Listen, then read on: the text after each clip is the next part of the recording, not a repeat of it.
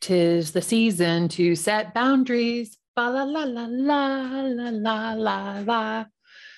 And if you don't set boundaries, mm, that might not work out well for the holiday season.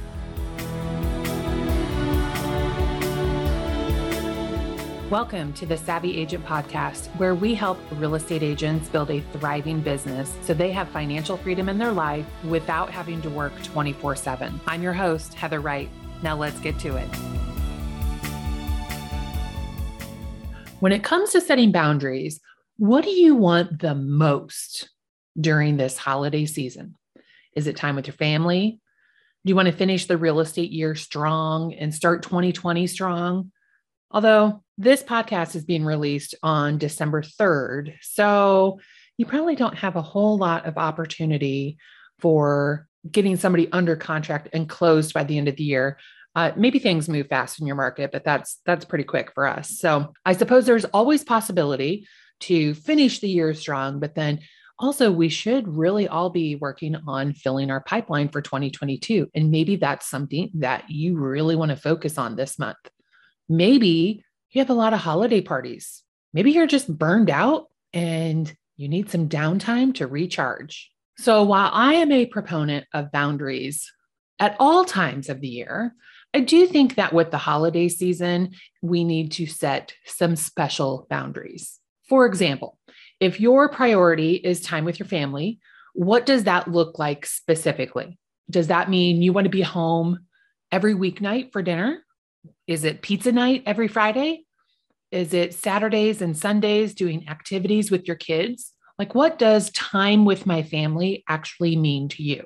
Once you figure out exactly what you want to do with your time, set some boundaries around it, block it off on your calendar. Then, when you're speaking with clients, you can let them know you have an appointment on Friday evening and you're not available then. But you also need to stick to your boundaries. No taking calls, no emails, no work during your family time. I know that's tricky when you're working on an offer or something is happening, but if you schedule your dinner for two hours, it's reasonable to not take calls during that two hour period. Let your family know that you're 100% with them, present and accounted for, for two hours. And then after that two hours, you need to take a break and make a call or two. When I'm with clients at a listing appointment or I'm out showing houses, I don't take calls from other clients. It's reasonable that you don't answer every call every time your phone rings. If you happen to have an unreasonable client, just set their expectations up front. I'm not available Saturday from one to four, but if you leave me a message or email during that time, I promise you'll be my top priority right at four o'clock. Having the integrity to stick to your boundaries is really important. You should be the very first person that you keep your promises to, not the last person that you take care of. What if your business is your priority this time of year and you want to finish the year strong or start off the new year with a bang? How are you planning on using the time this month to do that? Because let's face it, with the holidays comes extra restraints on our time. So take a few minutes to come up with a plan on what you need to accomplish. I don't know, maybe your to do list includes holiday cards. Maybe you want to do a Christmas pop by. Maybe you also want to plan out your first quarter neighborhood event. And of course, you still need to do your daily lead follow up and your contract to close for your current escrows. What if you put all of that on your calendar? For example, every morning from 9 to 11 is reserved for lead follow up and prospecting. And every afternoon from 1 to 2 is reserved for contract to close work. Then you fill in the blanks for the time that you'll need to complete your other projects. And maybe you're planning for your, your first quarter event. Maybe that can be done on Friday afternoon. But put it on your calendar so that way you don't double book that time and you make sure that you have allocated what you need to get everything done so that at the end of the month, at the end of the holiday season, you don't look back and think, oh my God, I wasted so much time and I'm nowhere near the position I wanted to be to start off the new year. And don't forget to schedule any office events or holiday parties. And remember to include some downtime. You need rest in order to stay charged. Something else to consider when you know you have limited bandwidth is responding to new requests. Are you taking on new clients? Maybe you're only taking on buyers over a certain price point. Maybe you're only working with listings. Do you have time to help with a project at the office? What are you going to say if somebody knocks on your door and asks you to volunteer for the office food drive or planning the company holiday party? What if a family member asks you to host a dinner or watch their kids or do something else that will require a few hours of your time? And you know that request is probably going to come pretty short notice. So it's not like you'll have a lot of extra time to plan that. So, my recommendation is to decide in advance how much free time you're willing to part with. And that will help you stick to your boundaries when those random requests come in. And it's also okay to prioritize those requests. I'm a lot more likely to do something for my family member than I am for a brand new client that I haven't, I don't really know very well. You shouldn't feel bad for telling someone no when they ask you for your time.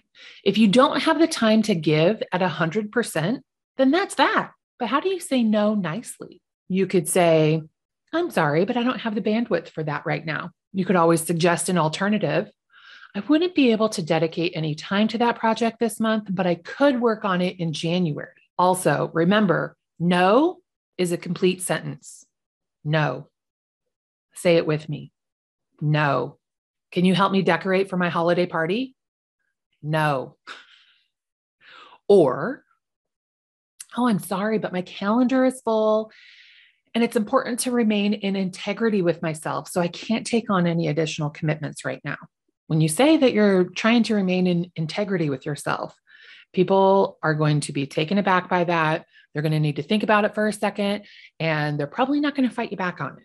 Finally, if you're feeling tired or burned out, you're a little bit on edge, you're just sick of everybody and everything, that's a sign it's time to schedule some real time off. It doesn't mean that you have to take a vacation. I am a homebody. I don't really love traveling. I know my traveling friends hear that and they cringe, thinking, oh my God, how can you not love traveling? Eh, I don't. I like staying at home. But taking time off, even if you just stay at home, is important. A day off, maybe a couple of days off. This might be tricky if December is a busy season for your real estate business. I don't like to schedule time off during the spring market when it's really busy here. But in December and January, it's slower. So it's a lot easier to take time off. I also don't consider spending time with my family as a day off because that's exhausting. I'm not saying bad things about my family. I'm just saying, oh my God, I need, I need more rest. we just spent all day on Thanksgiving with my family and it was great. But then the day after, I was extra tired. It was like a recovery day from all the eating and visiting. And, you know, I mean, happiness and all, all of that takes so much energy. So the day after Thanksgiving on Friday, I was exhausted. It was a recovery day off. So it wasn't even really a quality day off because I was recuperating from the day before. Then the next day, Saturday, we spent with my husband's family. And the same thing. Sunday was a recovery day. It's just not really good rest and relaxation time off. I kind of needed a vacation from my vacation, if you know what I mean. So, what would you love to do if you could do anything on a day off? Is it going to a spa, getting a massage, sleeping in late, taking a nap in the afternoon, reading a book? Not a workbook, a fun book. Maybe you just want to Netflix and chill, or Netflix and not chill. So why not schedule that now? Put it on your calendar that this is your day off. You're taking a four day weekend, or you're just taking two days in a row off with no commitments. You're not taking care of anybody but yourself. And then remember to stay in integrity. And if someone wants to schedule an appointment with you when you're off, tell them you're booked and ask if a different day will work. And if you have clients that are unwilling to be reasonable with you, they require instant attention from you and they want you to drop everything for them, consider that they're going to be the next reason that you're feeling burned out. And so this might be a sign that they're not the best person to take on as a new client because they don't really respect you and your boundaries. When you set boundaries and then you stick to them, you give yourself space to accomplish your goals and grow your business. You're taking care of yourself so that you can take care of your clients, take care of your business, take care of the people in your life that you love. And you'll have the fuel inside that you need to keep going. When you're reactive and you're running on empty and you're not protecting your time and taking care of yourself, it's a recipe for burnout. Tis the season to set boundaries. La la la la la la. An excellent singer, aren't I? No, I'm not an excellent singer. I know that. I know that. So, regardless, I am an excellent planner. So, so take my advice and uh, you know, for the next few minutes, consider how you're going to manage your time over the next few weeks. And if you do that, I think that you will have a much more pleasant holiday season because you won't feel like you're burning the candle at both ends. You'll be taking care of yourself and all of the people that mean something to you in your life. And it'll just be great for everybody. And if you don't do that and you don't set boundaries, well, is it going to be the worst thing in the world? No, probably not. You'll just probably need a little bit of time off in January to recover from all of those holidays and all of the extra effort that you gave to everybody but yourself.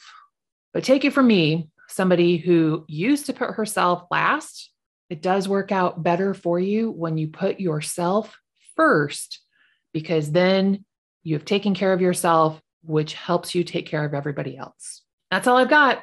Hopefully, you are ready to set those boundaries and can't wait to talk to you next week.